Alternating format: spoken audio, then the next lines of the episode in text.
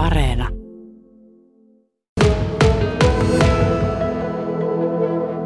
Mä oon huomannut luovuudesta ja luovasta työstä erityisesti sen, että se on tota, sehän ei synny siinä niin kuin tietokoneen ääressä. Mä esimerkiksi kirjoitin nyt kirjan ja, ja tota, niin se on 90 prosenttia siitä on syntynyt siis silloin, että mä oon ollut jossain niin kuin muualla ja pois siitä tietokoneen äärestä. Ja siis mulle tämä metsä ja, ja siellä liikkuminen tai hiihtäminen vaikka järven jäällä, niin, niin se on sitä, missä ne ideat syntyy. Että täytyy niin kuin saada keho liikkeelle ja sitten lähtee mielikin liikkeelle. Et se, se on oikeasti, sitten sit vaan istutaan tietokoneen ääreen ja kirjoitetaan voi sanoa, että sä oot tehnyt yksinäisyydestä brändiä itsellesi vahvasti. Kirjan teit tuossa viime syksynä, niin, niin mitä se yksinäisyys on tänä päivänä? No yksinäisyys on varmasti yhäkin useammalle tuttu aihe ja asia tässä koronan aikaan. Me ollaan eristäydytty toisista ja työyhteisöt levittäytynyt omiin koteihinsa kaikki yksin olemaan. Mä voisin kuvitella, että paljon enemmän ihmiset on kokenut sen, miltä se yksinäisyys tuntuu. Se on sitä semmoista irrallaan oloa toisista ja, ja, ja semmoista niin kuin, ää, jonkun, jotakin sellaista haluttua yhteyttä, halua johonkin yhteyteen, joka, joka tuntuu itsestä puuttuvan. Jos ajatellaan esimerkiksi tällä hetkellä siis niin kuin etätyötä ja, ja työyhteisöjä, niin, niin työ yhteisöhän on semmoinen yhteenkuuluvuuden tunnen luoja myöskin. Ja, ja nyt kun ihmiset on sitten yksin kotona ja siitä puuttuu se kokonaan se elementti, niin siitä saattaa tullakin ihan siis uskomatonkin semmoinen yksinäisyyden ja erillisyyden tunne. Sitähän se on. Se on itse asiassa tosi normaali ja luonnollinen tunne ja kokemus. Ja sen takia käytit tuossa sanaa, että olen brändäytynyt. Joo, kyllä näin, koska mä haluan myöskin tuoda sitä asiaa esiin ihmisille, että ensinnäkin minun kaltaiseni äh, iloinen ja monessa mukana oleva ihminen voi olla yksinä ja voi kokea sitä yksinäisyyttä. Ja, ja, ja, ja siis toisaalta se, että tuoda sitä vähän lähemmäs ihmisiä. Että ei tämä olekaan sitä vaan, että, että automaattisesti on semmoinen syrjäytynyt ja, ja semmoinen ihminen, vaan, vaan ja tämä koskettaa myös esimerkiksi työikäisiä ihmisiä. Sä oot sitä tosi rohkeasti puhunut, niin mistä se tulee se into, että pidät tätä esille?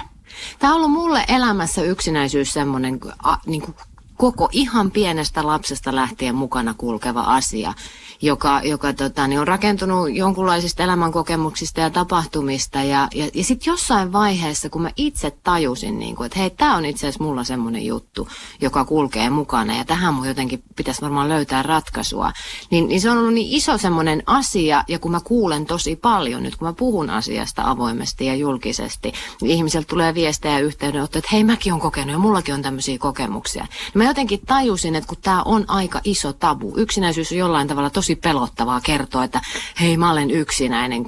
Ehkä se johtuu esimerkiksi osin siitä, että kun yksinäisyys ei ole mikään sairaus. Esimerkiksi masennuksesta on paljon helpompi puhua, koska se on määritelty sairaudeksi. Ja yksinäisyys tuntuu taas vähän enemmän, että se on niin itse aiheutettua. Ja että mulla ei ole kavereita tai seuraa ja siitä se tulee se yksinäisyys. Niin, niin mä koin, että tästä on tosi tärkeä puhua, koska se on myös iso ongelma. Puoli miljoonaa suomalaisista on sanonut kokevansa yksinäisyyttä ja, ja sit siitä porukasta kymmenelle prosentille yksinäisyys on vielä tosi iso ongelma. Et siitä on puhuttava ja mä olen päättänyt uskaltaa puhua siitä ääneen. Tuossa kun aiemmin Kuopiossa työskentelit, niin perustit Facebookiin Kuopion kaverikerho ja siellä on nykyisin tuollaiset 1500 jäsentä, niin, niin mikä se somen mahdollisuus tai vaara sitten tässä yksinäisyysasiassa, jos sitä miettii, niin mitä sanot siitä?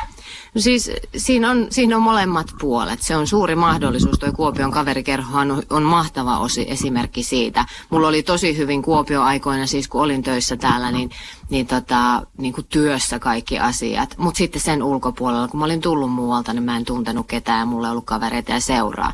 Ja kun mä sain sen idean, että no mä kokeilen tämmöistä, voisi laittaa ryhmän Facebookiin, jossa kuka tahansa voisi kokeilla löytää kavereita ja tekemistä. Ja, ja se lähtikin toimimaan, koska myös muita samalla tavalla kokevia ja tarvitsevia oli. Ja, ja se on se mahdollisuus, että me voidaan yhdistyä sieltä sitä kautta, löytää uusia kavereita, uutta tekemistä. Mutta sitten toisaalta se to, somen kääntöpuoli on myös sit se kiiltokuva maailma ja se, että me hirveän helposti ihminen hän aina automaattisesti vertailee itseään toisiin. Ja, ja someen me tuodaan taas sit usein semmoista kuvastoa, että on hauskaa ja mukavaa ja hirveästi kavereita. Ja jos onkin yksinäinen, niin kuin mä koin esimerkiksi silloin Kuopio-aikoina. Mä katoin toisten kavereiden tai joidenkin ihmisten kuvia ja noilla menee hyvin ja mä oon täällä yksin työpäivän päätteeksi kotona, että mikä mussa on väärin ja mikä vialla. Niin että tavallaan siinä on niin kuin, sillä pystytään luomaan yhteyttä, mutta toisaalta sitten kun ihminen luontainen käyttäytyminen, se on vähän sellaista myöskin niin kuin vertailua, niin, niin siinä on vaaransa. Elämä ei saa tapahtua somessa. Mä e, kannustan ja ohjaan sen takia toi Kuopion kaverikerhokin syntyi, että ihmiset kohtaisi ja tapaisi. Silloin ei ollut koronaa, niin se oli mahdollista myöskin. Että et niin kuin me kuitenkin löydetään se yhteys myös, niin kuin, että ollaan fyysisesti läsnä. Mutta, mutta se on hyvä työkalu. Maija Ilmoniemi freelancerina oot nykyisin sitten, niin, niin mitä, mitäs nyt on työn alla, joko seuraava kirja on mietinnässä? No siksi mä täällä Savossa nyt olen ja yritän tätä luovuutta kerryttää, että ideoita haen ja, ja tota, vähän mietin kirjaa jo tässä. Kyllähän mulla myöskin sitten, tota, tämä on jännää aikaa siis ollut. Jäin tosiaan Yleltä tuossa vuosi sitten freelanceriksi just pahimpaan mahdolliseen aikaan, kun koronakriisi tuli ja, ja sitten työ, työkeikat aika lailla putosi sitten alta pois ja onhan tämä ollut tämmöistä taiteilemista, mutta, mutta myöskin sitten mä vähän tässä nyt mietin tällä reissulla sitä, että mitä kaikkea voisi seuraavaksi tehdä ja radio on kauhean ikävä, mutta, mutta joo, kyllä tässä kaiken näköisiä suunnitelmia on. Ja kyllä mä jossain vaiheessa kirjan uudenkin lupaan ton yksinäinen kirjan lisäksi, joka julkaistiin siis nyt syksyllä. Nyt kun etätyöviikkoa täällä vietät, niin minkälainen on päivärytmi, miten tärkeä se on?